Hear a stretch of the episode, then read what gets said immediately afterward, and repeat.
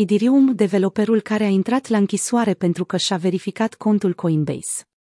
Virgil Griffith, developer Idirium, a încălcat termenii eliberării sale condiționate și a fost luat în custodie de autorități după ce și-a accesat voit portofoliul de criptomonede.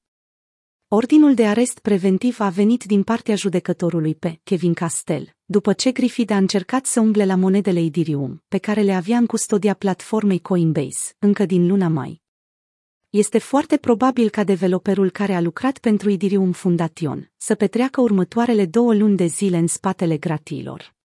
Griffith a fost programat la judecată în data de 21 septembrie, sub acuzația de conspirație pentru încălcarea sancțiunilor cu Corea de Nord. Griffith are o sentință de 20 de ani de închisoare în față. Conform publicației la 360, preocuparea principală a judecătorului Castel a fost ca developerul să nu aibă acces la monedele sale Idirium, care valorează în proximitatea valorii de 1 milion, sumă de bani cu care ar fi putut părăsi țara.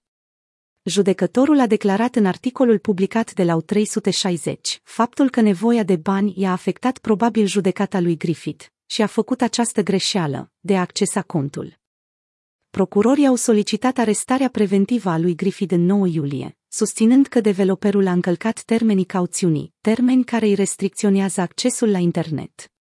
Programatorul a accesat contul de Coinbase pentru a cere serviciului de asistență să înlăture măsurile de securitate, precum o factor authentication. Acesta a transmis reprezentanților Coinbase că are nevoie de ei ca să înlăture codul 2FA, deoarece FBI a pus sechestru pe dispozitivele electronice.